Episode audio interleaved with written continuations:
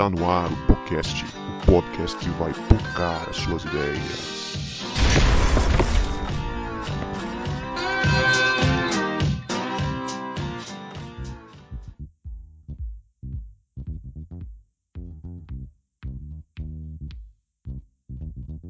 Para você que achava que a gente não voltava, a gente voltou e este é o podcast, o podcast que vai pocar as suas ideias. Meu nome é Guto e eu estou com Cebola, que é da Igreja Batista, mas tem um pezinho lá no Reteté. É, eu já disse. é isso aí. É, minha família toda é da Assembleia, é quadrangular, dessa turma aí. Então, olha lá, hein? Olha lá, hein?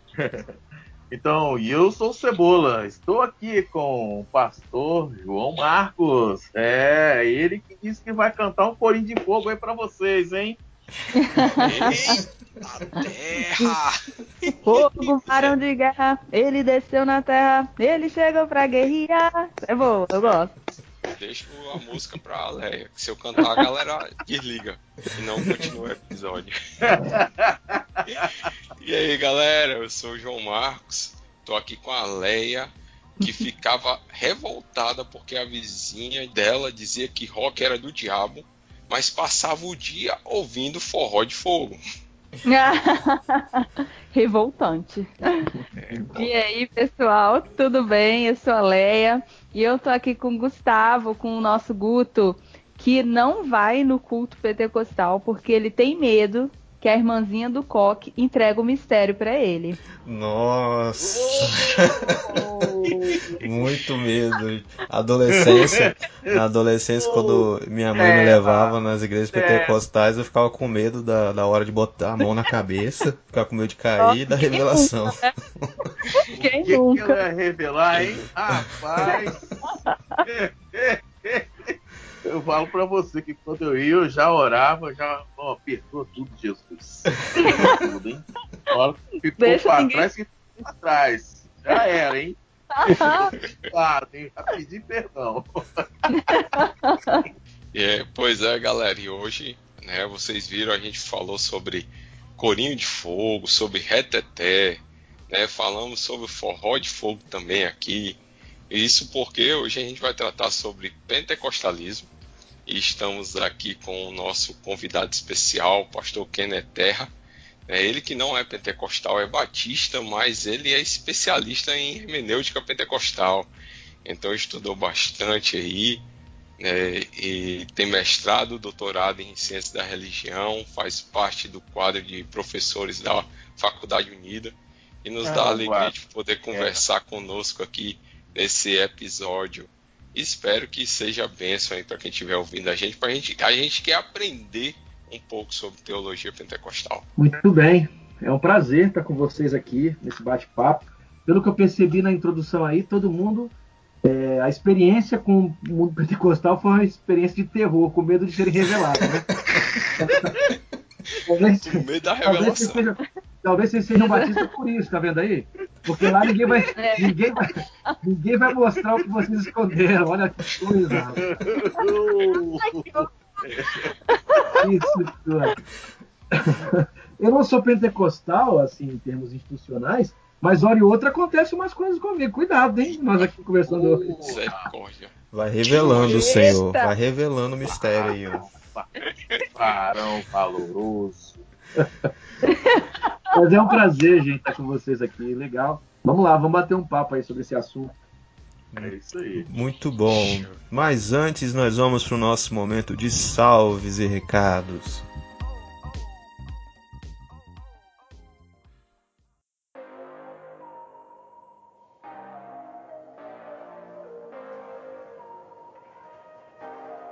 Pois é, gente, hoje está todo mundo aqui comigo nos salves e recados e a gente tem o convidado da semana aqui com a gente para divulgar o livro que ele está lançando, né? Então, Pastor Kenny, fala aí pra gente dessa novidade. Muito bem. É, agora em novembro, na verdade já está em pré-venda o livro que escrevi em parceria com Gutierrez Siqueira, que é um, assembleano, um pentecostal, que pesquisa também hermenêutica pentecostal, leitura bíblica pentecostal teologia pentecostal. É uma figura conhecida é, de um blog que ficou muito famoso no Brasil por discutir teologia pentecostal. Também tem livros escritos pela CPAD. E nós escrevemos uma obra que sairá pela Thomas Nelson, que não é uma editora carismático pentecostal, mas que acolheu aí o projeto por conta da importância deste tema. Então, o título do livro é A Autoridade Bíblica e Experiência no Espírito, a contribuição da hermenêutica carismático-pentecostal. Então, se você quiser adquirir, já estamos na pré-venda. No meu Instagram, lá na bio, tem um link, que é o link do autor. Então, se vocês comprarem lá pelo meu link, vocês me ajudam. É o link para a Amazon para adquirir e, e, e acessar a pré-venda, porque já tem já tem já tem um desconto por conta desse, desse dessa compra prévia aí antes do lançamento. Provavelmente o livro sai agora é, por essa semana ou semana que vem, e você já pode adquirir pela pré-venda. Thomas Nelson, Gil Gutierrez e Kenner Terra.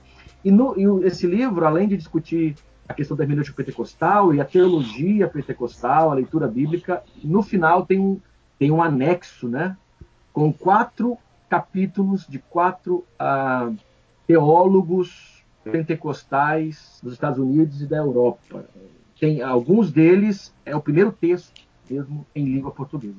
Além disso, também é, é, é, queria aqui falar sobre a Faculdade Unida, né, os cursos. Nós temos vários cursos agora também em modalidade EAD. Este ano saiu o, o Gestão Ambiental, a, a, as inscrições já estão abertas.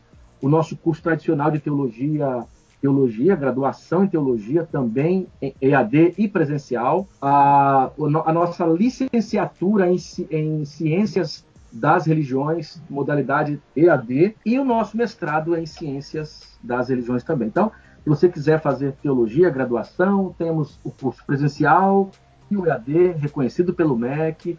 A Faculdade Unida é, saiu agora uma pesquisa, ela está em nono lugar de todas as universidades e faculdades do Espírito Santo.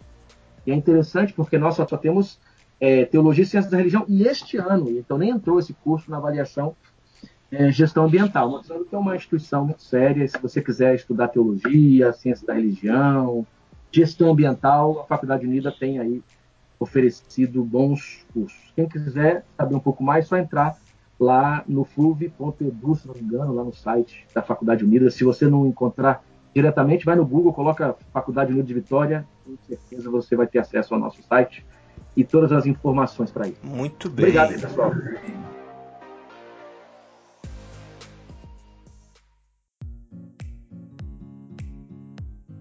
Pois é, gente. Agora nós vamos para o nosso assunto tão aguardado. Hoje temos aqui o convidado especial que vai ensinar um pouquinho para a gente sobre a teologia pentecostal, sobre o que é pentecostalismo, se é tudo isso que a gente tem medo, ou, ou o que, que é isso, vai desmistificar para a gente.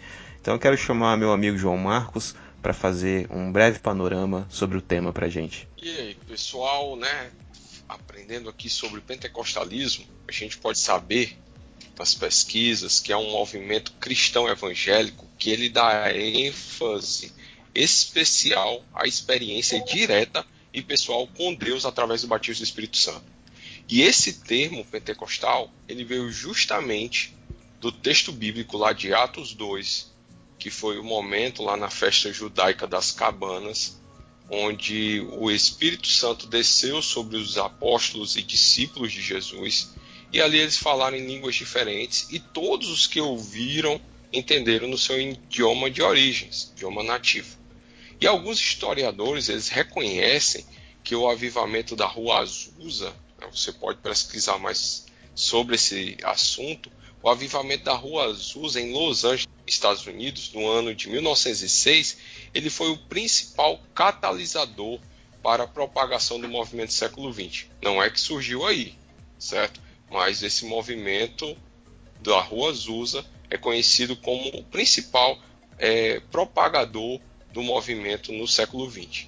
Aqui no Brasil, teve início o pentecostalismo ali em 1910, com a chegada da Congregação Cristã do Brasil, em 1911, com a Assembleia de Deus, que por sinal surgiu no, dentro de uma igreja batista lá em Belém do Pará, né? E o grupo depois eles saíram da igreja para formar a Assembleia de Deus em 1911 e até hoje a Assembleia de Deus é a maior denominação evangélica no país, com mais de 10 milhões de membros.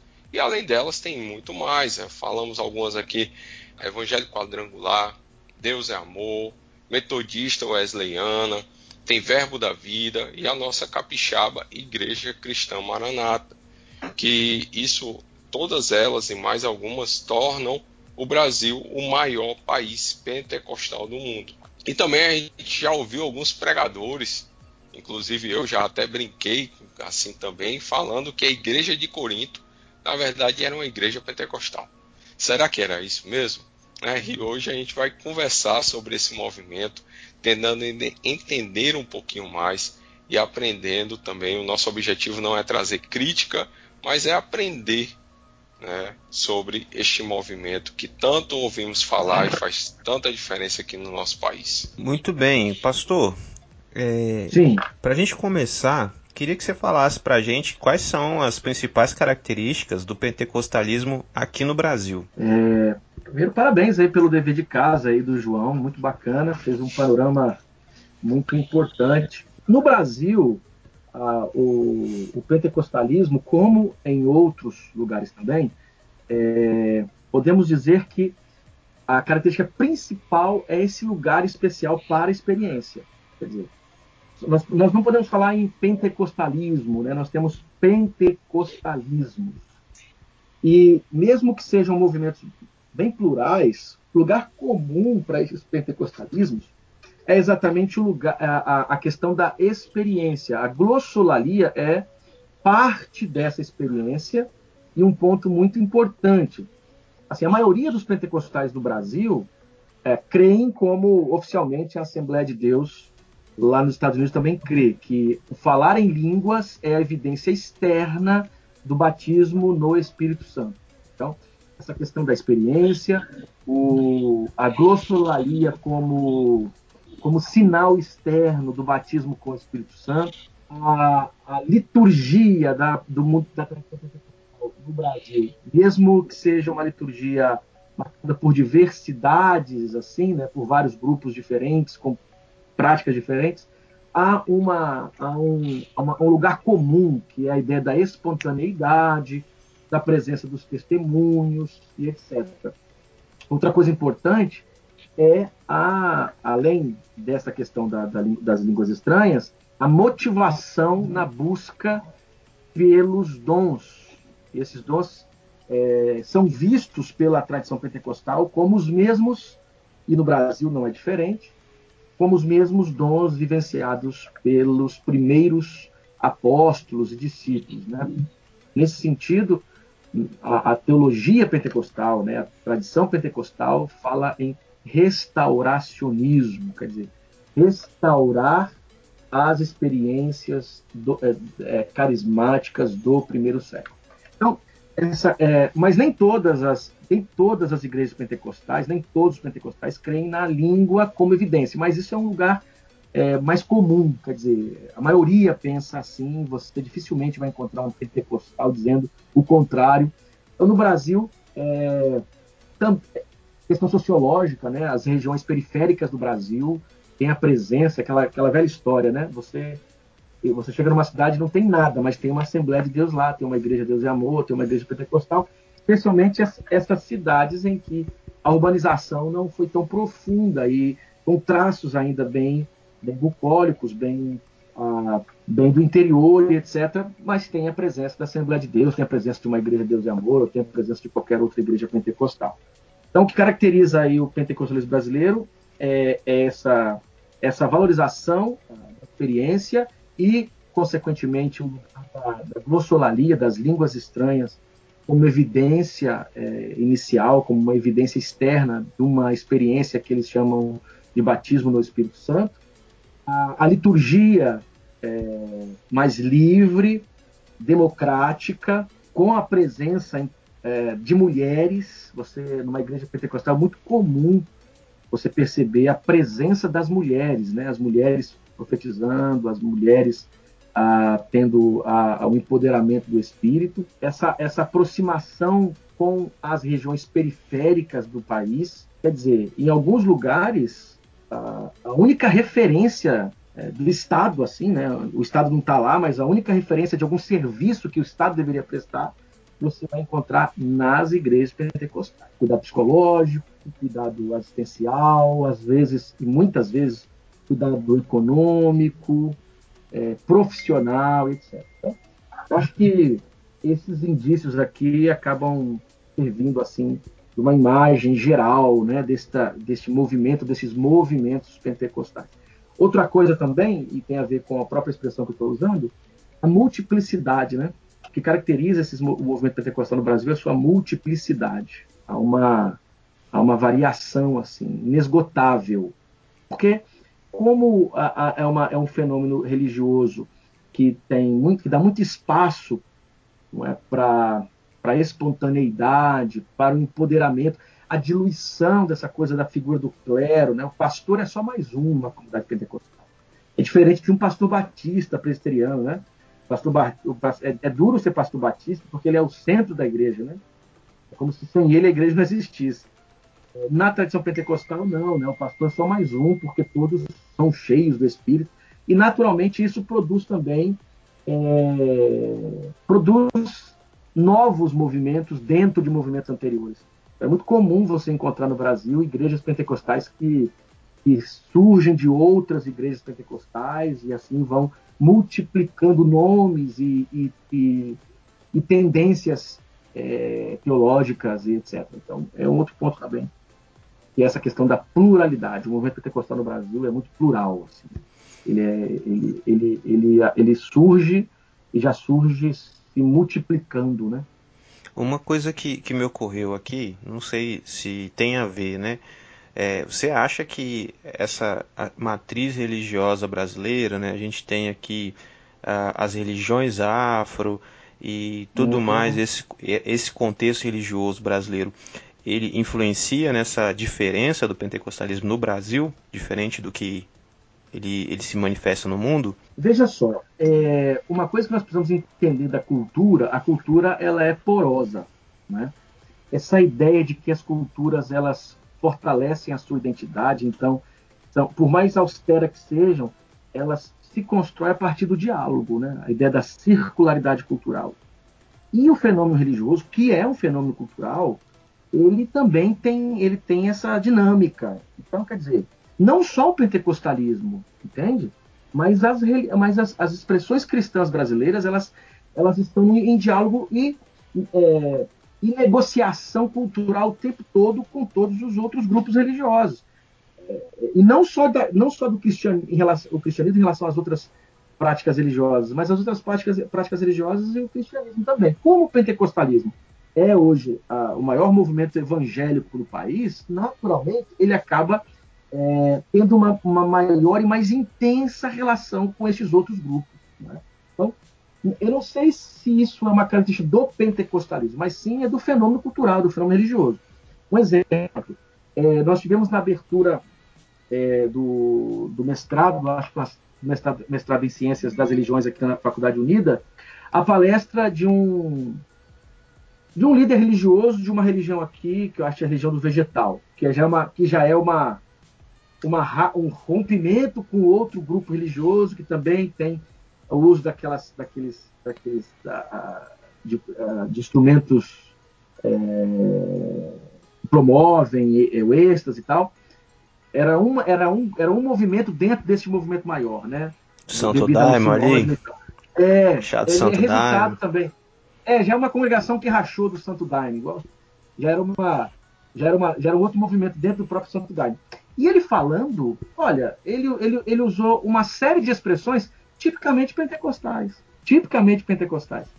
Quando você olha o samba, o samba brasileiro, você percebe, olha outra, presença da linguagem pentecostal.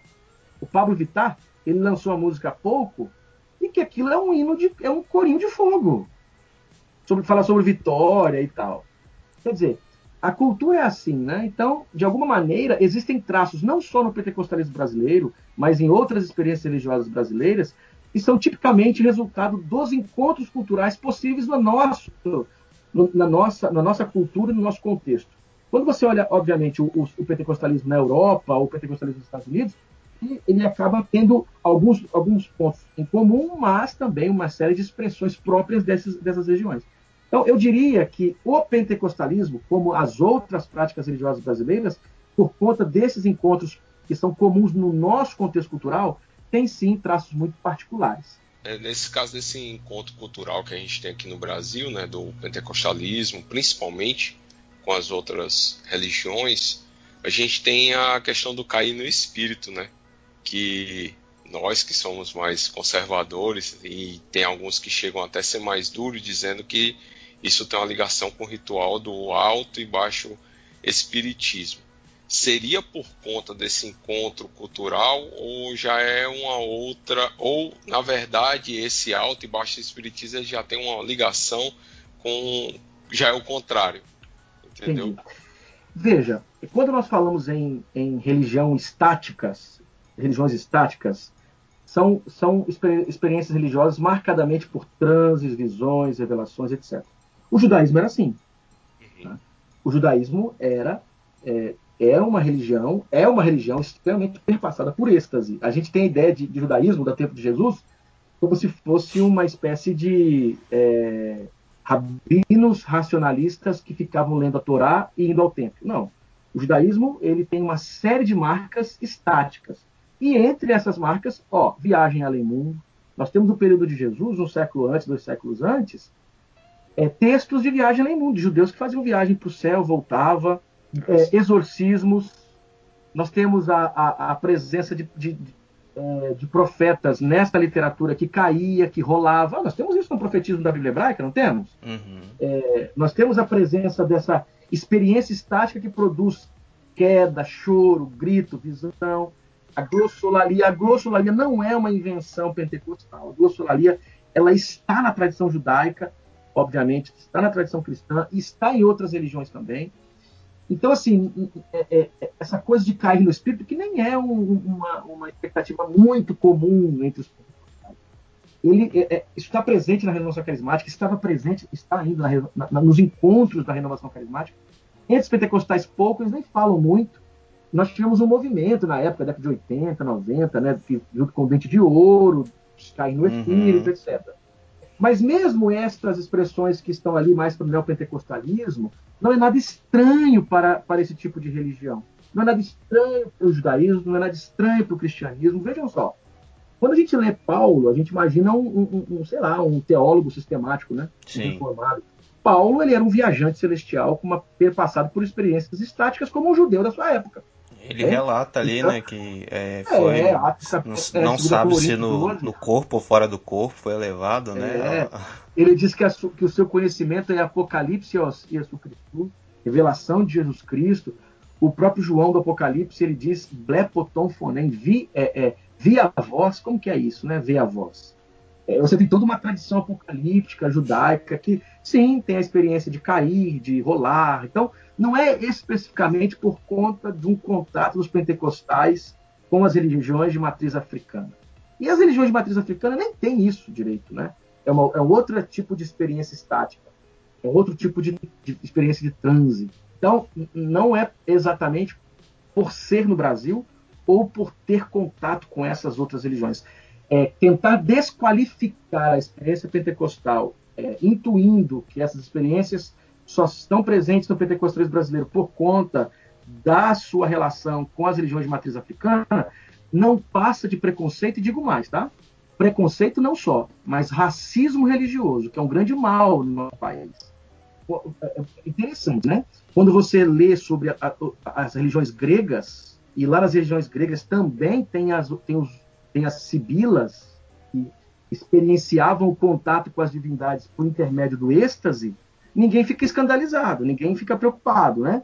Você compra, você faz festas de 15 anos para sua filha com rainhas nórdicas, agora você tem uma boneca e uma aula de de uma aula de cultura africana, deixa na igreja, porque a igreja ela, ela é lugar onde você tem uma aula de ensino médio fundamental na cidade, no outro dia tem que jogar no lixo porque é coisa do diabo. Quer dizer, as, as princesas nórdicas não, são do diabo. As princesas africanas, tá entendendo?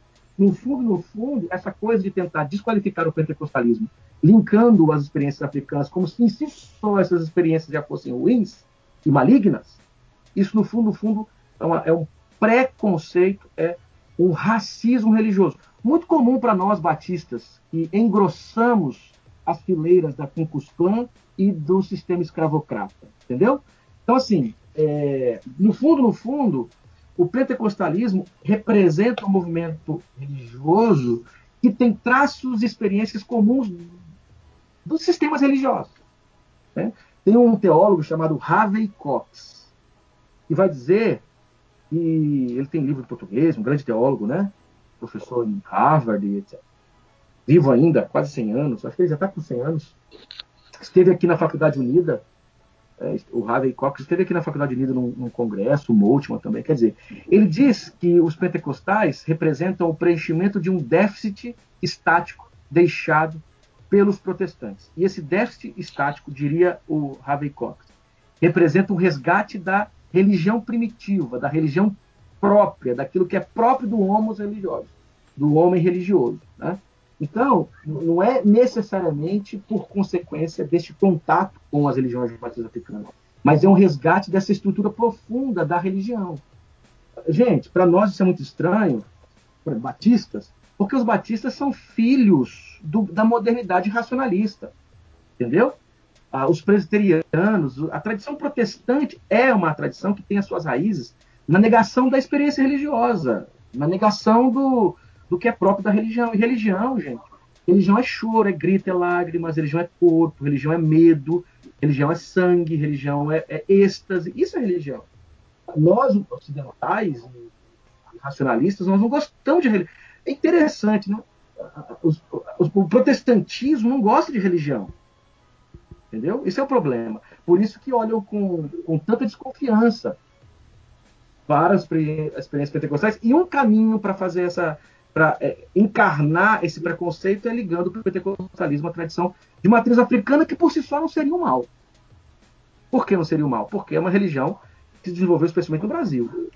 Então, não só os pentecostais, mas as outras religiões, as outras práticas protestantes também. Então, se é porque tem contato com, com as religiões de matriz africana, então que todos estejam aí é, condenados ao, ao Tribunal da Inquisição Protestante Brasileira. Agora, para terminar minha resposta, para terminar minha resposta, diria, em síntese, não, não é por isso, não é por essa razão, mas sim pela prática comum da experiência religiosa desde sempre. É, tá? meus amigos. é de Jeová. É. O Pequeno, eu vou. Eu, eu, posso, posso, Gustavo, bagunçar a pauta? Vai-se embora. Nossa, deixa eu dar uma respirada aqui, cebola, aqui. É, fala aí. Eu tô aqui no uma água. Porque, não, como eu falei no início, né?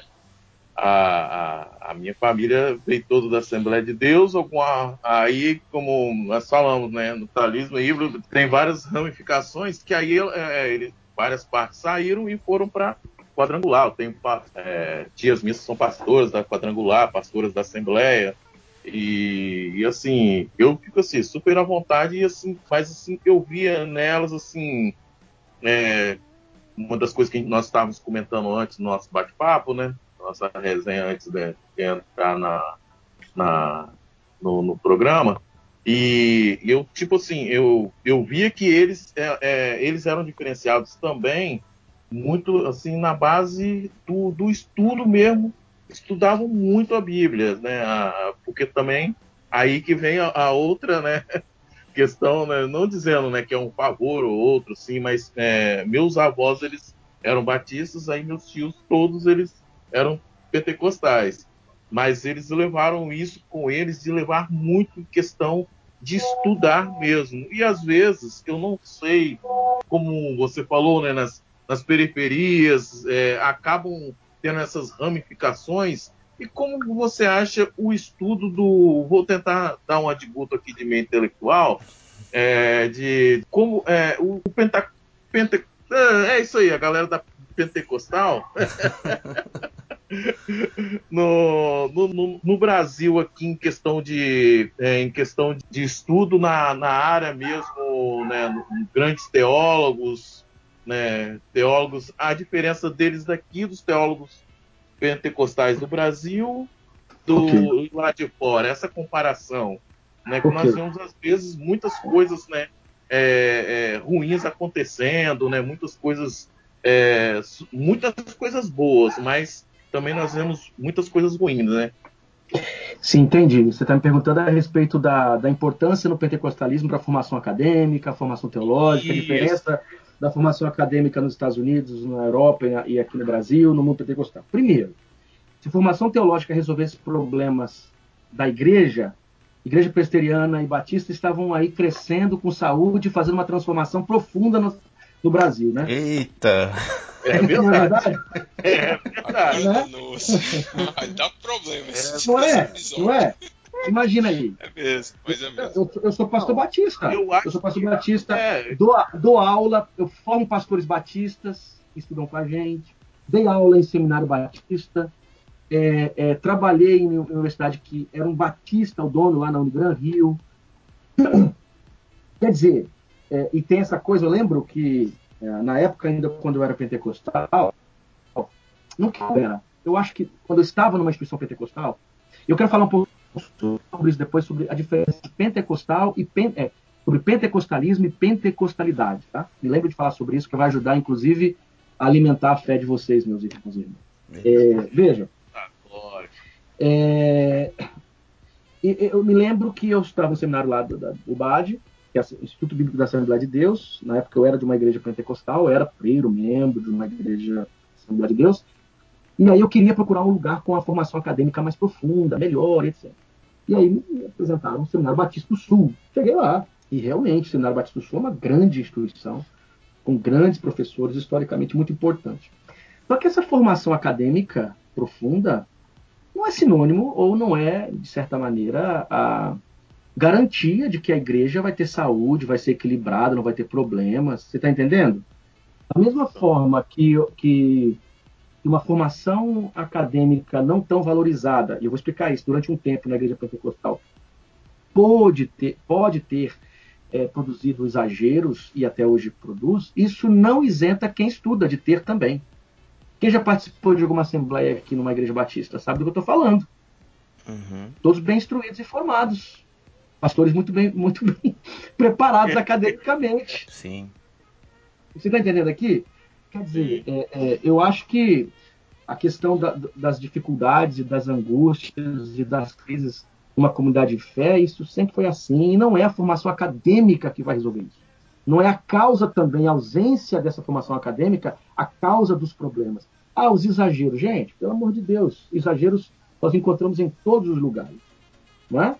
A gente encontra exageros em. Claro que a formação acadêmica é importante, mas não é a formação acadêmica que garante a saúde, o equilíbrio, uma fé madura. Quanta criança com doutorado e mestrado em teologia, quanto pastor que precisa voltar lá, sentar lá com a mãe para aprender novamente, a, pelo menos a, a, a respeitar o, o, outro. Vocês estão vendo, estão acompanhando um bando de pastor formado, bem instruído, agindo como um bando de menino diante de uma fala simples que ouvimos durante essa semana. Um bando de criança. E, e agora querem falar de pentecostais? Ah, porque os pentecostais são exagerados, são infantis. Ah, me poupe, né? Vamos lá, vamos, vamos, vamos, vamos, vamos tirar esse. Vamos tirar o travo dos nossos olhos primeiro, para depois ficar, ficar olhando, né? Tirar essa. Tirar essa, esse, esse, tirar esse, esse, essa árvore dos nossos olhos, para depois ficar tirando de madeira dos olhos do outro, né? A gente fica soprando uhum. aqui, fica soprando mosca, engolindo camelo e tal. Vamos tirar a trave dos nossos olhos primeiro. Ok, né? Até então, assim, aproveitando assim, aí, cara, nessa ah. essa sua fala sobre a teologia, a gente tem que lembrar de algum, que alguns líderes né, do neopentecostalismo brasileiro que causaram muita polêmica e foram formados em seminários batistas. Pois é. É, Foi boa é, lembrança. É isso. Boa lembrança, é, Batista, tá vendo? Eu, eu ouvi falar que o, Edir Macedo, né, foi passou pelo Seminário Batista? Não sei. O René não... Terranova. René, René Terranova. Valnice Milhões, né? Foram... É, dito isso, dito isso, né? É, o que eu diria? A tradição. Foi quem que falou agora mesmo? Foi o João, não, né? Foi o João? Foi o João, foi o João.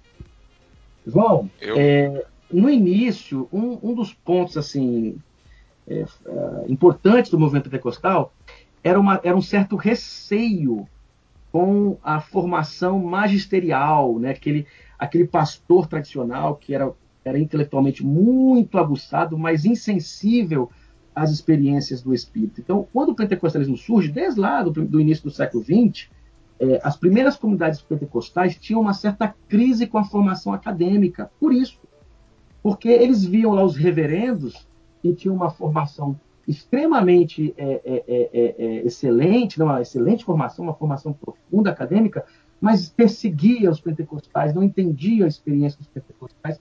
Então eles atribuíam essa, in, essa, essa insensibilidade à formação acadêmica. Então o que, que eles faziam? Qual era o modelo de formação? Porque institutos bíblicos sempre existiram no pentecostalismo. O pentecostalismo, o Seymour, o, o Parra, eles estavam dentro do espaço do Instituto Bíblico, o Instituto Bíblico Betel, entendeu? Mas qual que era o procedimento?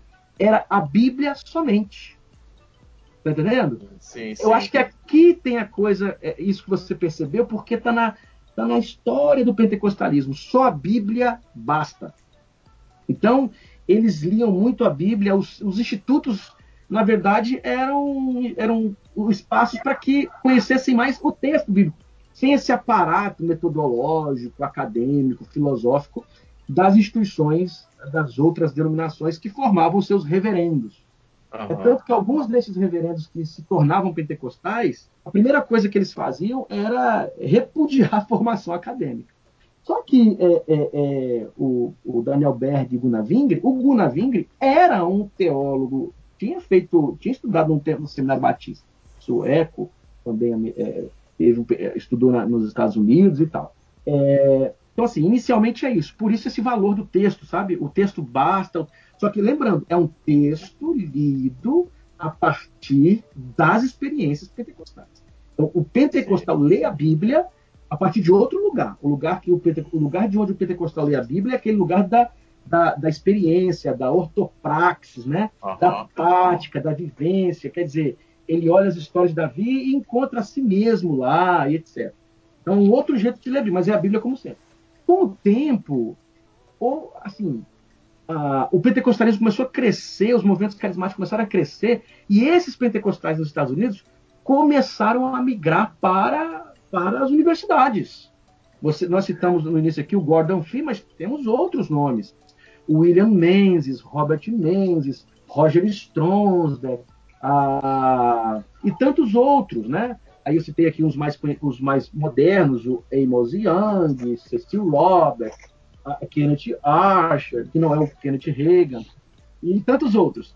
Universidades teológicas assembleianas, pentecostais, a Igreja de Cristo, a Igreja de Deus em Cristo, também com grandes instituições, etc. Com, com o tempo, nos Estados Unidos, a, a, surgiram é, não só pesquisadores pentecostais, biblistas, teólogos pentecostais, como também instituições pentecostais, academicamente bem sofisticadas, para a formação de pastores e líderes pentecostais. Então, assim, no primeiro momento, realmente, no, no primeiro momento, realmente, essa, havia uma, uma crise, uma crítica à formação teológica. No Brasil, é, eu falei que eu estudei no seminário teológico, dos primeiros seminários teológicos do Brasil, um Instituto Bíblico, lá em Pindamonhangaba, e na época, especialmente por conta da igreja sueca, havia, porque o pentecostalismo sueco também foi muito importante para o Brasil. A gente sempre fala de pentecostalismo, sempre pensando nos Estados Unidos, né? O Azusa e tal, mas isso é. O Daniel Berg e Gunnar nunca foram, nem, nem, nem tem contato direito com a Rua Azusa o pentecostalismo brasileiro tem a presença especialmente das tradições suecas, do movimento dos batistas lá renovados suecos, né? É, uhum. bom, e no Brasil, no Brasil, ah, aqui havia uma crítica mesmo à formação teológica é, formal. Eu estudei nesse BAD e a irmã Doris e o pastor Colenda pastor Colenda era especialista em grego, hebraico, sabia latim, inglês, espanhol, português, quer dizer, em pentecostal. Isso na década de 60, entendeu? É, e não que eu tenha estudado lá na década de 60, mas quando eu, ele fundou lá o IBAD na década de 60. Uma história sei. É, ninguém vai me ver, vai só ouvir minha voz, né? Depois me encontra na rua, porque não envelheceu, né? O que aconteceu com ele? Ou não, né? Ou não, vou achar, ué, tá mais velho do que eu pensei. É, veja só, e aí, o que acontece? Ela contava as histórias que, na época, a Convenção da Assembleia de Deus do Brasil, por várias vezes, tentou fechar o IBAD por, por isso. Então, essa tensão de um interesse dos estudos bíblicos, de aprender a Bíblia, mas uma desconfiança com a formação teológica. Né? No Brasil, até hoje, temos isso. Agora, de uns 10, 20 anos para cá, isso tem mudado muito. Você não é consagrado hoje na Assembleia de Deus a nenhum cargo numa igreja séria para ser obreiro, presbítero, pastor, evangelista ou diácono, sem passar por um seminário teológico básico, pelo menos. Né? Hum. Então, não é a mesma coisa que na, nas igrejas históricas, mas é uma tendência muito comum hoje no pentecostalismo brasileiro. E quando você agora olha os, os programas de pós-graduação no Brasil, em ciências da religião e teologia, esses programas estão, assim, é, cheios de pentecostais. Aqui mesmo, no nosso, na nossa na graduação em teologia, 70% ou mais, para ser justo, são pentecostais. No mestrado em ciências das religiões, aqui da nossa faculdade, muitos pentecostais. Onde eu fiz o meu mestrado e doutorado na UMESP, muitos pentecostais. Eu tenho aqui uma, tenho uma rede, rede latino-americana de, estu, de, de, estudos pentecostais, o RELEP, que tem tanto no nível Brasil, e América Latina, que reúne pentecostais estão na academia. E tem muita gente fazendo mestrado, doutorado, mestrado fora do Brasil em teologia e ciências da religião. Eu estava conversando outro dia com um rapaz, o Josias, que eu não me, se não me engano de São Paulo, está fazendo o doutorado dele, pesquisando religião e no Brasil e tal, lá, na, lá em Portugal, na Universidade de Portugal. Quer dizer, é, é, essa coisa de que o pentecostalismo estuda, etc., é verdade não é. Você tem historicamente uma crise com a formação acadêmica, não com os estudos bíblicos, mas com a formação acadêmica, mas até isso hoje você tem percebido é, uma mudança. Você tem ideia? O pessoal agora está discutindo porque estão com medo que os pentecostais estão se tornando, dentro do pentecostalismo, pentecostais liberais. Pentecostais reformados também, já ouvi falar. E é, o, e é o pior de todos eles, né? Pentecostal. eu ia falar isso, né? É o pior. Eu, é, é, é eu vi uma vez. Pentecostal liberal é estranho. Pentecostal liberal é estranho, porque eu acho que isso não é. Eu já vi. Eu já vi um, agora... eu vi um grupo de jovens é, pentecostais assim, bem militantes, né? As, as causas bem atuais e, e, bem liberais. Eu achei muito diferente isso, né? Porque pentecostal que a gente está acostumado. Não, mas, mas liberais no sentido teológico? Liberais no sentido, sentido teológico, e, e, progressistas também. Progressistas na militância deles, né? Eu achei okay. bem, bem diferente, agora, né? Agora, o pentecostalismo, gente, vem, vem cá, vamos falar um negócio aqui. O pentecostalismo surge como um movimento progressista nos Estados Unidos. Olha só, não sabia. Veja, quem, quem, quem, de, onde surge o pentecostalismo, pessoal? Surge assim, ó. É, pelo menos uma parte dessa história nos Estados Unidos, né? Com, com, com um descendente de africanos, de escravos africanos, chamado Seymour. O Seymour era negro, obviamente, filho de ex-escravos, cego de um olho, que reuniu um grupo de mulheres negros e, e estrangeiros num galpão em Los Angeles, e ali tinham cultos é, em que homens, mulheres, negros e brancos, em 1906, nos Estados Unidos. Ó, diferença, hein? Isso é conservador? Bem progressista. Aí, aí você tem lá do outro lado os protestantes extremamente escandalizados, demonizando. Nós temos jornais da época chamando aquele movimento de aberração. Sabe por quê? Chutem. Porque tinha um negro liderando.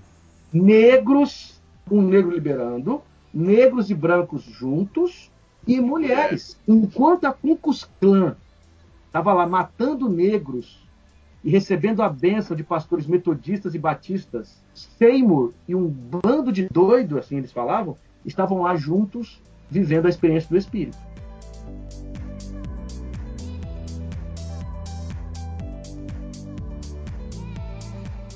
Agora os, agora, agora, os batistas, os presbiterianos, os metodistas querem falar dos, dos pentecostais.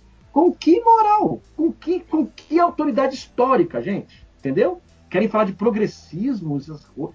Quer dizer, agora, é óbvio, nós temos também no movimento batista a presença de uma, de uma, de uma resistência a uma série de, de, de, de violências. Você tem Luther King, você tem tanta gente boa no mundo batista, você tem os batistas na, ali é, na frente da, da, da, construção da ideia de direitos, de direitos fundamentais, né?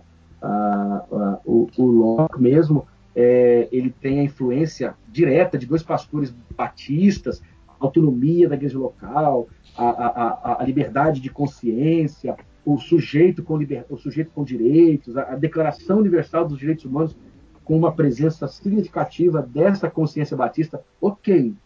Mas não podemos esquecer que também é uma ala batista, e essa ala batista é muito presente no Brasil, que louvou, alimentou e resistiu a, a movimentos contrários à, à questão a, da, da, libertação dos negros, do, do fim do sistema escravocrata.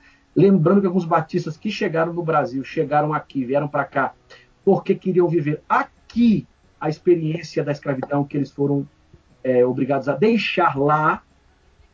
É, chega no seminário Batista. É o pessoal da, da primeira igreja batista do Brasil, esse, que, que é formado por americanos. Que veio. Também, também é um grupo. É, gente, quer dizer, a religião é uma coisa muito complexa, você tem movimentos, mas nós temos aqui dentro do nosso espaço. Tem um livro que acabou de sair, escrito pelo meu amigo lá, o João Chaves, que está é, tá nos Estados Unidos, estudou na Universidade de Baylor, é um pastor batista, é, e que ele, ele vai falar sobre o racismo entre os batistas. Aí o pessoal, ao invés de darem a mão palmatória, pedir um perdão público, né, ficaram chateados com o João, porque o João é, expôs e mostrou, e não sei o que, com documentos, né, a relação da história batista com o sistema escravocrata, com o racismo e etc. Então, é, de alguma forma, a experiência pentecostal, a história do pentecostalismo, se você olha a partir do conceito de que progressista é aquele que rompe com estruturas estabelecidas e conservadoras, lá no, século XX, é, os pentecostais surgem rompendo, na prática, com o sistema racista, misógino, elitista dos Estados Unidos. Tem uma frase do Seymour que ela antecede o, o, quinto, o artigo 5 da Declaração Universal, Declaração Universal dos Direitos Humanos, pelo menos é, quase 50 anos. Que é, ele diz que com o sangue de Cristo a linha de, divisória de negros e brancos é destruída, entendeu? Então, é, é, nesse sentido, falar em progressismo, etc., é pensar sim na experiência pentecostal. Ela, ela, ela, foi, ela foi muito progressista, pensando progressismo com, com essa ideia é, no seu contexto. Deixa eu falar uma coisa aqui rápido antes de passar para você. Essa história de progressista também, o pessoal fica pegando os conceitos e, e usando de forma muito relaxada e preconceituosa para alimentar um conservadorismo fundamentalista, ignorante. Progressismo? O que é o progressista? Os caras já imaginam. Cara de esquerda, comunista, sei o quê. Não. O conceito progressista tem a ver com movimentos que olham para é, sistemas estabelecidos e pensam a possibilidade de rompimentos. Quer dizer, o progressista é aquele que tem preocupação social, que pensa a fé a partir de uma, de uma, de uma relação da, com a vida. É, é, o progressista tem vários tipos de progressistas, mas o progressista, enquanto conceito, é aquele que pensa a fé como um instrumento de transformação social também como uma presença pública relevante. Ao hiperconservador e fundamentalista encontra nisso um mal. Então, assim, falar em progressista não é necessariamente falar em esquerda. Você tem é, é, gente que se consideraria um, um, liberal, em termos econômicos, e que é um progressista. O liberal, o cara da direita clássica, é um progressista, porque ele pensa o rompimento com os estados totalitários, com, com a tradição que valoriza a, a, e limita a liberdade humana. Isso é ser progressista. E não necessariamente de esquerda. Não necessariamente ter pautas que estão pró próprias da esquerda um cara da direita, um liberal clássico, ele é um progressista também. Muito bom. Isso aí tem que então, ser explicado. Nesse... tem que ser. É. o pessoal tem muita gente é, precisa ouvir esse, essa explicação aí, viu, pastor? É, é. Precisa, porque. É, mas aquela história, né? Você joga com a ignorância das pessoas para fortalecer a, a sua intolerância, a sua falta de diálogo. Não dá para você chamar de progressista qualquer um que tenha é, o cara tá, pensa diferente das minhas ideias, então ele é um progressista esquerdista desgraçado do inferno, etc. Quer dizer, isso é uma, isso é uma, uma ignorância. Eu sei que as pessoas tratam essa, o conceito progressista como um tipo de projeto político partidário, não é. Isso é equívoco. E é interessante, né?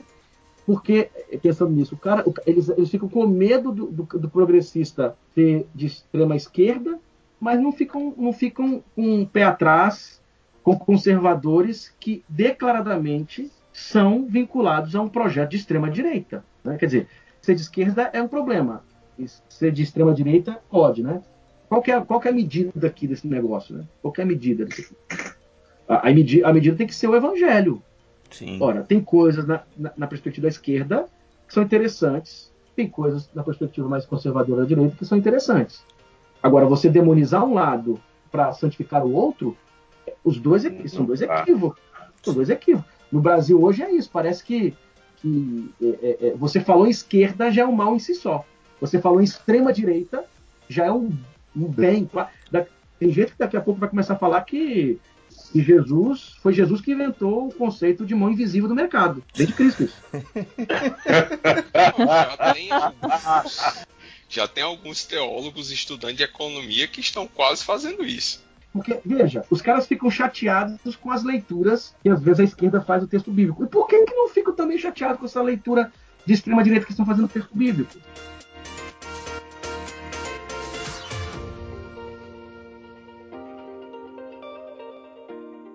Assim, não, não, é, não é a pauta nossa aqui, mas é interessante a gente pontuar que hoje uma grande crítica da questão do progressismo é porque o comum, o status, né, que temos hoje é do conservadorismo cristão. Então, se você pensa diferente do conservadorismo cristão hoje, principalmente no viés político e de liberdade individual, você está ferindo alguns pressupostos do conservadorismo cristão histórico, entendeu? Por isso que o pessoal leva para o lado progressista. Mas é claro, a questão do rompimento, a questão racial, né? De, da liberdade de expressão e tudo foram ideias cristãs progressistas, né? Cristãs evangélicas pro, progressistas. Deixa eu falar uma coisa para você aqui. Há uma diferença entre conservador e fundamentalista. Sim. Esse pessoal tá chamando de conservador quem é fundamentalista. Muito bom, muito bom você falar disso, muito bom. Porque o conservador, ele, ele é um cara dialogável, ele conserva, mas abre-se para o diálogo. Ele está mais próximo aí, em termos políticos, a um liberal. Não é? Agora, o fundamentalista não. O fundamentalista ele é intransigente, intolerante, intolerante é, superficial e beira aí o fanático. É, quer dizer, o fanático é aquele que quer coisas, quer responder a coisas complexas de maneira simples e simplista, não aceita o contraditório, tem dificuldade com a liberdade, não acha pensa, que a, imposi é, a, a, imposição de uma verdade. É, é, é, ele entende sempre que eliminando o contraditório se resolve os problemas, é profundamente antidemocrático. Tudo que eu falei aqui é contrário ao, ao, ao mundo batista, gente. Sim, sim. Batista, os batistas são tudo menos isso. Quando a gente encontra esse tipo de fundamentalismo raso entre os batistas, é, me parece que há aqui também uma traição à própria tradição. Sim. Então, há uma diferença. os batistas, são, os batistas são conservadores. De glória.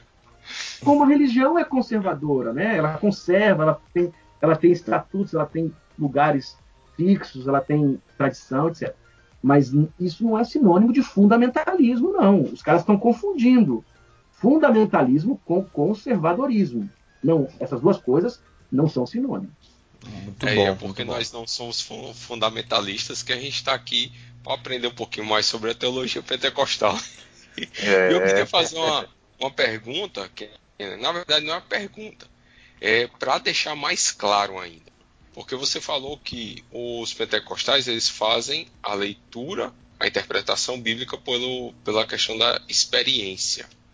Né? E alguns levam ao ponto de falar que o pentecostalismo coloca a experiência no nível de autoridade superior à Bíblia. Isto é, isto é correto? Ser afirmado isso? Não, é, isso não é verdade. Primeiro porque, mais uma vez, né? É, muito é só para deixar claro o que ah, foi é muito, é, é, muito, é muito engraçado, é muito engraçado isso, porque o Batista e o Presteriano e outros dizem que tem a Bíblia como centro, não é? Uhum. Mas eu pergunto, esses batistas leem a Bíblia sem pressupostos? Será, será que nós conseguiríamos pegar o texto? Será que se alguém aqui pega o texto bíblico e propõe uma coisa que está diferente da nossa declaração de fé, eles vão aceitar com, com, com calma? Com quer dizer, eles vão aceitar facilmente? Eles, quer dizer, o batista, o presbiteriano, lê o texto bíblico sem pressuposto nenhum? O, o, os tradicionais leem a Bíblia de lugar nenhum? Gente, voltando a Concus Clã, eles liam a Bíblia, entendeu? Então, quer dizer, é, a leitura bíblica ela é feita a partir sempre de pressupostos. As teorias hermenêuticas, a nova hermenêutica, as teorias da linguagem já nos mostram isso. Essa ideia racionalista moderna de que eu uso o método e me neutralizo, não sei se alguém aqui fez, é, é formado em ciências ou já fez algum curso de ciências humanas, quer dizer, essa coisa de que eu, usando os métodos corretos, chego à realidade do objeto, isso já está superado há muito tempo. Ninguém interpreta o mundo e as coisas do nada, de forma neutra e sem nenhum interesse. Toda leitura, ela parte de pressupostos. Então não é o pentecostal que lê a Bíblia assim, sou, é você, sou eu. Todos nós lemos assim. Todos lemos o texto bíblico a partir de pressupostos, uma diversidade de pressupostos a, a tradição, a, as, compreensões, as compreensões prévias que temos. Agora, os métodos exegéticos estão aí para nos ajudar nesse processo. Mas neutralizar e negar a, os pressupostos na leitura do texto bíblico, isso ninguém faz. Os pentecostais da mesma forma. Quer dizer, o pentecostal lê o texto pressupondo que os dons do Espírito que foram manifestos nos apóstolos acontecem hoje. E como que eles sabem disso? Porque fizeram uma boa exegese do texto? Porque eles não, porque eles experienciam isso. Uhum. Então, assim como as outras tradições cristãs, os pentecostais também leem o texto bíblico a partir de um pressuposto, ou de pressupostos. E aqui é a experiência. Não é que eles colocam a experiência acima do texto bíblico, como também os, os, nós não colocamos as experiências acima do texto bíblico. As nossas experiências comunitárias, a nossa tradição, não colocamos, mas dialogamos com o texto bíblico. Todo mundo faz assim é, as ideias que você tem sobre Jesus, sobre igreja, sobre fé, etc., essas coisas todas compõem o teu horizonte, compõem o nosso horizonte. E, naturalmente, o nosso horizonte ele é colocado nessa economia hermenêutica quando lemos o texto bíblico. Ninguém faz de outro jeito. O exegeta mais treinado ao membro da igreja, todos, lê, todos leem a Bíblia na impossibilidade da neutralização dos seus próprios pressupostos e interesses até as perguntas que fazemos ao texto são perguntas que brotam das nossas questões. Uhum. Entendeu? Quando você faz uma pergunta e não faz outra, você interferiu aí no processo interpretativo, ou não? Então, quer dizer, é, é, todo mundo faz assim. A diferença é que há, um há uma característica na hermenêutica pentecostal, que é essa leitura da Bíblia com os seus com os pressupostos, contemporaneidade dos dons, com o pressuposto de que a glossolalia, a revelação, a profecia, as experiências do Espírito ainda hoje acontecem, e os apóstolos viveram, viveram isso, e nós vivemos também. É possível curas como naquela época acontecerem hoje. Esses são os pressupostos experienciais do pentecostal. Mesmo que ele não tenha experiência de cura, de revelação, de língua, etc., a comunidade onde ele está tem. Então, o pentecostal, quando lê Atos 2, ele vai ler ali glossolalia e não vai achar que seja grego, hebraico, latim Ele vai entender como uma experiência sobrenatural que o Espírito toma e a pessoa então começa a falar uma língua não compreensível humanamente. Quando o pentecostal lê é, Paulo falando de profecia, revelação, palavra de sabedoria, palavra de. Quer dizer, ele não vai entender isso como um ato racional de um saber adquirido academicamente. Ele vai, ele vai ler isso como um saber místico, sobrenatural. Quer dizer, esses são os pressupostos. Como nós também temos os nossos pressupostos, como vocês têm os seus pressupostos, como os batistas têm os pressupostos. Mas você veja só, os batistas leem Romanos 9 e chegam a uma conclusão, os presbiterianos também chegam a outra conclusão. E a maioria, os dois usam os mesmos métodos, que é o método mais, mais cruzado, que é o método histórico-gramatical. Por que, que, os dois chegam a conclusões diferentes? Uhum. Tem alguma coisa anterior ao texto neles, né? Sim. Alguma coisa anterior Sim. à leitura do texto. E que coisa é essa? Ora, as experiências, as concepções, a formação, a comunidade, a tradição, que iluminam o texto. É. Uhum. É, os pentecostais, nesse sentido, também fazem o mesmo trajeto. A diferença é que aqui que está a especificidade da hermenêutica pentecostal. Aqui que está a especificidade da teologia pentecostal, que todos nós temos que ouvir para aprender também. Entendeu? Os pentecostais leem o texto bíblico a partir de um horizonte pneumático. Para o pentecostal, o texto bíblico não é só uma informação do passado. O texto bíblico é uma realidade de agora. Uhum. Quando ele olha Pedro, Paulo, ele não diz os irmãos Pedro e Paulo. Nós, como Pedro e Paulo. Entendeu? Há uma, aí nós podemos chamar, há uma ponte ontológica. Né? Os pentecostais percorrem que, na verdade, independe dos métodos exegéticos conhecidos. Porque é um texto que para o pentecostal é vivo. O pentecostal propõe uma outra racionalidade. Quer dizer, nós temos uma racionalidade tipicamente moderna, é, logocêntrica, conceitual de acesso à realidade, e os carismáticos pentecostais subvertem, porque eles dirão que quando o Espírito está aqui, ele está aqui agora, nos emociona, muda o nosso olhar, nos dá revelação, nos mostra coisas que nós não conseguimos acessar cientificamente. Quer dizer, é um outro tipo de racionalidade. Você tem, não, é, não é a racionalidade racionalista da modernidade. É uma racionalidade que tem espaço para as emoções, para as intuições, etc. Então, quer dizer, é aqui que tem que surgir métodos, inclusive, que deem conta disso. Qual que é o dever de casa que os pentecostais precisam fazer para nós, inclusive? Eles precisam propor métodos é, que deem conta desta outra racionalidade. Porque nós, lá de cá, nós já, já escolhemos os nossos métodos. E são métodos racionalistas, para o nosso desespero, né? Eles precisam de outros. É. Por isso que falar em pentecostal reformado é um absurdo. Porque para ele ser reformado, ele tem que usar os métodos reformados. Quer dizer, que não dão conta dessa experiência deles lá. Como que os métodos reformados deram conta da experiência do seu pai, da sua mãe, de quem falou que a mãe é pentecostal? Você está entendendo? Não dão. A começar pelo conceito de original, né? Uhum. Os, os, tradicionais acreditam que usando a ferramenta certa vai chegar na intenção do autor do passado. Só se ele virar um fantasma. É verdade. Esse povo não tem corpo, não. Verdade mesmo. Esse povo não tem, não tem, não tem, não tem, não tem libido, não tem história, não tem existência, não tem medos, não tem paixões, não tem dúvida, tem nada disso. Não, eles são, eles são, são, são razão ambulante. São, quer dizer, não tem, não tem, não tem vida. Se tem, então vai me desculpar, mas esse negócio da intenção do passado passa por isso. Uhum. É, então, quer dizer, é, os pentecostais não colocam a experiência sobre o texto bíblico, como também os tradicionais não fazem isso. Mas eles estão num diálogo, né? Diálogo sempre, texto. E sem esse nosso horizonte, nós não entenderíamos o texto também. Quer dizer, você, você lê Jesus na, no texto bíblico, você tem um monte de memórias sobre Jesus. Você lê demônio no Novo Testamento, você tem um monte. Para o pentecostal, e tem uma igreja lá, lá na periferia, e cada pessoa endemoniada, ele vai lá, ora, a pessoa está gritando, babando, subindo as paredes de, de, quebrando o vidro e comendo. Ele fala, sai em nome de Jesus, o cara de repente melhora. Você acha que ele vai ler Marcos capítulo, Marcos capítulo 5, vai ler os, os exorcismos do Novo Testamento, vai achar que é o que que está lá? Uma, olha só o antropólogo exegeta, o exegeta e os antropologistas dizendo, o microcosmo mal, o macrocosmo mal no, num, ser microsco, num ser microcosmo antropológico humano. Quer dizer, é uma, na verdade, é uma disfunção psíquica que gera uma espécie de sancionismo. Você acha? Só para quem nunca teve uma experiência de demônio. Uhum. Verdade. Uhum. Então, quer dizer, Rapaz, sinceramente, a sua fala aí me fez, me fez ver o seguinte: é mais, é mais fácil acreditar na, na visão pentecostal do que essa antropológica.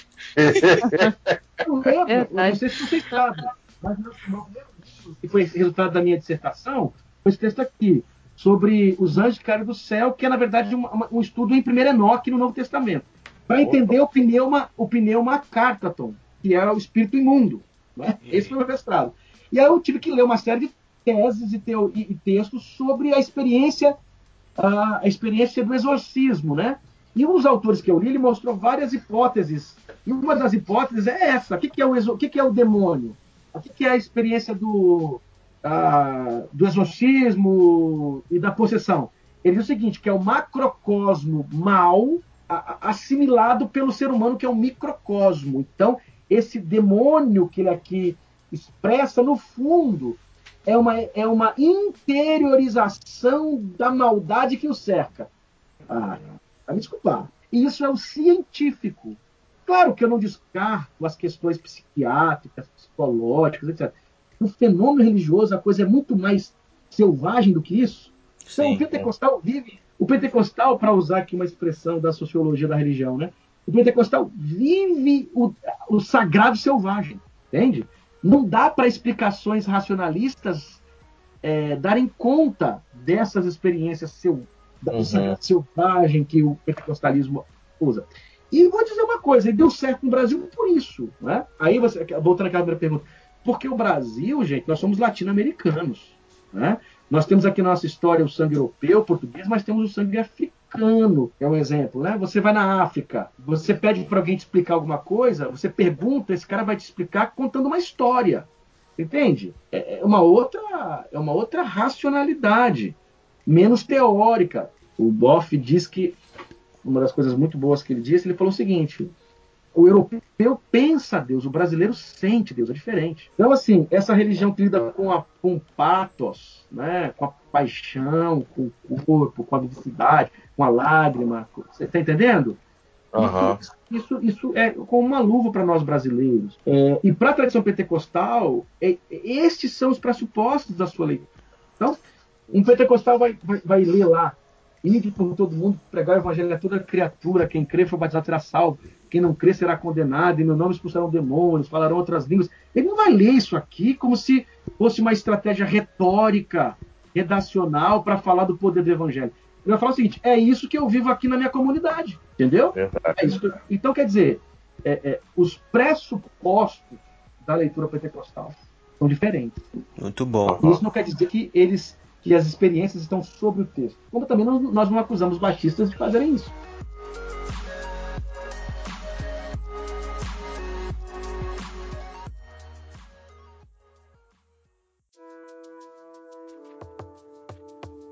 Pastor, para a gente finalizar, eu queria que você falasse aí para a gente sobre pentecostalismo e pentecostalidade, como você ah, havia tá mencionado bom. lá atrás. Porque o pentecostalismo, os pentecostalismos são movimentos históricos sociais, identificados ou identificáveis. Século, é, século XIX, porque antes de, do Seymour, antes de 1906, nós tivemos outros movimentos anteriores. Então, quer dizer, esse pentecostalismo é, uma, é um movimento histórico. A pentecostalidade é a identidade da igreja cristã. Quer dizer, a pentecostalidade é a marca da igreja cristã. É na experiência de Pentecostes, na, na força do Espírito, na presença do Espírito que dá vida à igreja, que se encontra a pentecostalidade. Quer dizer, você não precisa ser pentecostal para ter pentecostalidade. Sem pentecostalidade, a igreja se torna simplesmente um espaço de um espaço institucional de amigos, e, às vezes nem tão amigos assim, né? É, é um espaço. um espaço. Um espaço, é, um espaço institucional, etc. É a pentecostalidade que torna a igreja outra coisa a uma ONG, por exemplo, ou uma simples empresa. A pentecostalidade é a marca da igreja de Cristo. Quer dizer, João diz que, o Evangelho de João afirma que Jesus garante que ele iria, mas deixaria o Espírito, um outro consolador. Atos 2 afirma que ali o Espírito foi derramado. Quer dizer, o Espírito não foi derramado numa igreja pentecostal, o Espírito foi derramado para a igreja de Cristo. Então, essa, a igreja tem pentecostalidade, e a pentecostalidade ela, ela, ela, tem, ela dá sinais na história. Você tem na patrística a presença das expressões de uma pneumatologia muito intensa. Os pentecostais só visibilizaram esta pentecostalidade da igreja. Pentecostalidade da igreja não é sinônimo de carismas. Carismas são resultado natural da pentecostalidade da igreja. Então, os batistas têm pentecostalidade, os anglicanos, e a pentecostalidade é um, é, é um espaço ecumênico. Em que sentido? Ecumênico da, da expressão oicumene, né? a casa comum, né? de oikos, casa. Quer dizer, é uma casa comum onde se encontram todos os movimentos cristãos. É nessa pentecostalidade da igreja. Entendeu? Então, a pentecostalidade é a marca da igreja. O pentecostalismo é um, é um fenômeno histórico-social. Muito bom, muito bom. Gente, eu tô aqui, eu, eu aprendi muita coisa que eu não sabia. Muito legal mesmo esse bate-papo. Queria já agradecer, Pastor Kenner, por essa oportunidade aqui sua com a gente. Brigadão mesmo. E espero que tenhamos outras oportunidades, bater uma, um papo assim, trocar uma ideia dessa que foi muito bacana, muito joia mesmo. Foi um prazer, eu agradeço. É, tem outros temas também que eu gosto de, conversar. Se vocês quiserem um dia conversar sobre o demônio, oh. o Batista não gosta. o Batista não, os batistas, os batistas têm medo de falar do Espírito Santo, mas do demônio não tem problema nenhum. Né? Eu não acredito mesmo. Não, aí tem medo. Sobre, é, eu, eu, eu, lembro, eu, lembro, eu não sei se vocês conhecem o professor Longini, né? Grande teólogo brasileiro, que trabalha com missiologia e tal. E aí, na época que eu fui defender a minha dissertação, um dia antes eu fiquei na casa de um amigo e fui no culto do Longini, Longini, pastor Longini. A Longini falou, ele é todo assim, Kenny, vem cá, Kenny, você vai amanhã, Amanhã você vai defender a sua dissertação na UMESP e vamos orar por você. Aí eu cheguei perto do público, a igreja assim, toda em silêncio, né? Porque aquela hora que o cara chamou o outro na frente. Qual que é o título da sua dissertação mesmo? Eu falei assim, o título da minha dissertação, porque no título é outra coisa, né? O título é o seguinte, não, de vigilantes a pneuma cátato, a construção do demoníaco no ocidente a partir do mito dos vigilantes. Aí, como é que é? E o microfone na boca e o pessoal ouvindo, né? Como é que é, rapaz? De vigilantes, a pneuma, cátato, demoníaco. Aí ele falou assim, pela terceira vez, mas peraí, como é que é? Fala de novo aí. Aí eu repeti na terceira, ele falou assim, gente, faz o seguinte, eu não entendi nada. Só sei de uma coisa. Kenner não sabe nada de Deus, mas vai saber tudo do diabo. Esse negócio de Batista que não gosta de, de demônio, né? De falar de demônio. Rapaz, Batista não, pelo menos eu, né? Eu não expulso demônio, eu boto demônio de castigo. Tá bom. Teve, teve uma boneca da minha filha que começou a falar no meio da noite, assim, Tá no certa da noite. Peraí, você, isso fui aqui é lá. um podcast, vem cá, isso aqui é um podcast, teo- um podcast teológico ou é, ou é um podcast terror? Daqui a pouco vamos falar do It Ah, também. é, vamos- contar a história. Teve Halloween É. aí recentemente. né? Aí eu peguei, fui lá no quarto dela, ela tava dormindo tranquilamente. Fui, Ah. fui catar o objeto cantor, né? Falante lá. Aí cheguei e encontrei a bendita boneca. Olhei, olhei, a bicha falando lá. Eu, ah, tô com sono, não vou ficar batendo boca com boneco, não. Fui lá na máquina de lavar, abri, botei a boneca lá dentro e fui dormir. No dia seguinte, a boneca tava boazinha, Não. bicho. Não falava Não, mais nada, tava É, funcionando. o problema é se essa boneca no outro dia estivesse no mesmo lugar. É, É, aí. Aí sim, aí sim. Mal botei de castigo lá, o demônio foi embora. Então quem sabe aí. De Jesus e Mas, mas, na verdade, terminando esse negócio, é, o livro não é exatamente sobre o demônio, né? Vitor? É, uma, é uma, na verdade, é a tentativa de perceber a importância, a importância do, dessa literatura pseudepígrafa para o imaginário do Novo Testamento. Então, eu agradeço, foi um prazer dialogar com vocês, que Deus continue abençoando e vocês prestem um serviço importante aí para o reino de Deus a, a partir desse espaço. Amém. Bacana. Eu já, já paguei uns demônios por aí, mas os caras ficam rindo da minha história. Os caras Os caras aí, velho. as melhores histórias. O cara expulsou, demônio, os caras fica expulsou o demônio com Armlock, pastor Kenner. Já viu isso? Esse cara aí, ó. Mas-. Tem um, tem um, tem até uma, não sei se você conhece uma banda, ela foi muito, ela foi muito conhecida no mundo evangélico durante o tempo, Pingo de Pingo d'Água. Aham. Sim, sim. Então, ela, ela- essa banda já tocou nos. Eu conheço o vocalista, nós almoçamos. Ele foi mostrar. Eu não conhecia Pingo d'Água, né? Eu não sabia nem o que era isso. Aí ele me mostrou o CD, me deu o CD. Eu fui colocar o CD pra ouvir. Aí, rapaz, a primeira música não sei o que, matador de demônios. não é? Vocês conhecem isso aí? É, Ele a fala pegar a motosserra, cortar os demônios. E eu fiquei pensando, e caramba, e como que esse negócio rola nos congressos de jogos? Os caras ficam lá. Meu Deus do céu. Show de bola. Show, show, show. Matadores de demônio na música. Ai, Mas- gente. Re- realmente as experiências assim sobrenaturais assim, né? Como eu falei aqui, tem a, a, a ala lá da família lá do- e assim te conta, né? As pessoas normalmente a galera ri, fala não, rapaz, você tá doido, isso não acontece não. E, e pessoas crentes, rapaz, e pastor ainda de vez em quando caindo da sua cara ainda. Mas é, é, é impressionante. É isso aí, conversa muito boa. E eu quero me despedir com um abraço no seu coração. Cheiro, galera. Valeu, pessoal. Espero que vocês gostaram. Tchau, tchau, gente. Fica com Deus. É Valeu. Oh. Pastor, Um abraço, gente. Até a próxima. obrigado, Sim. brigadão mesmo, viu?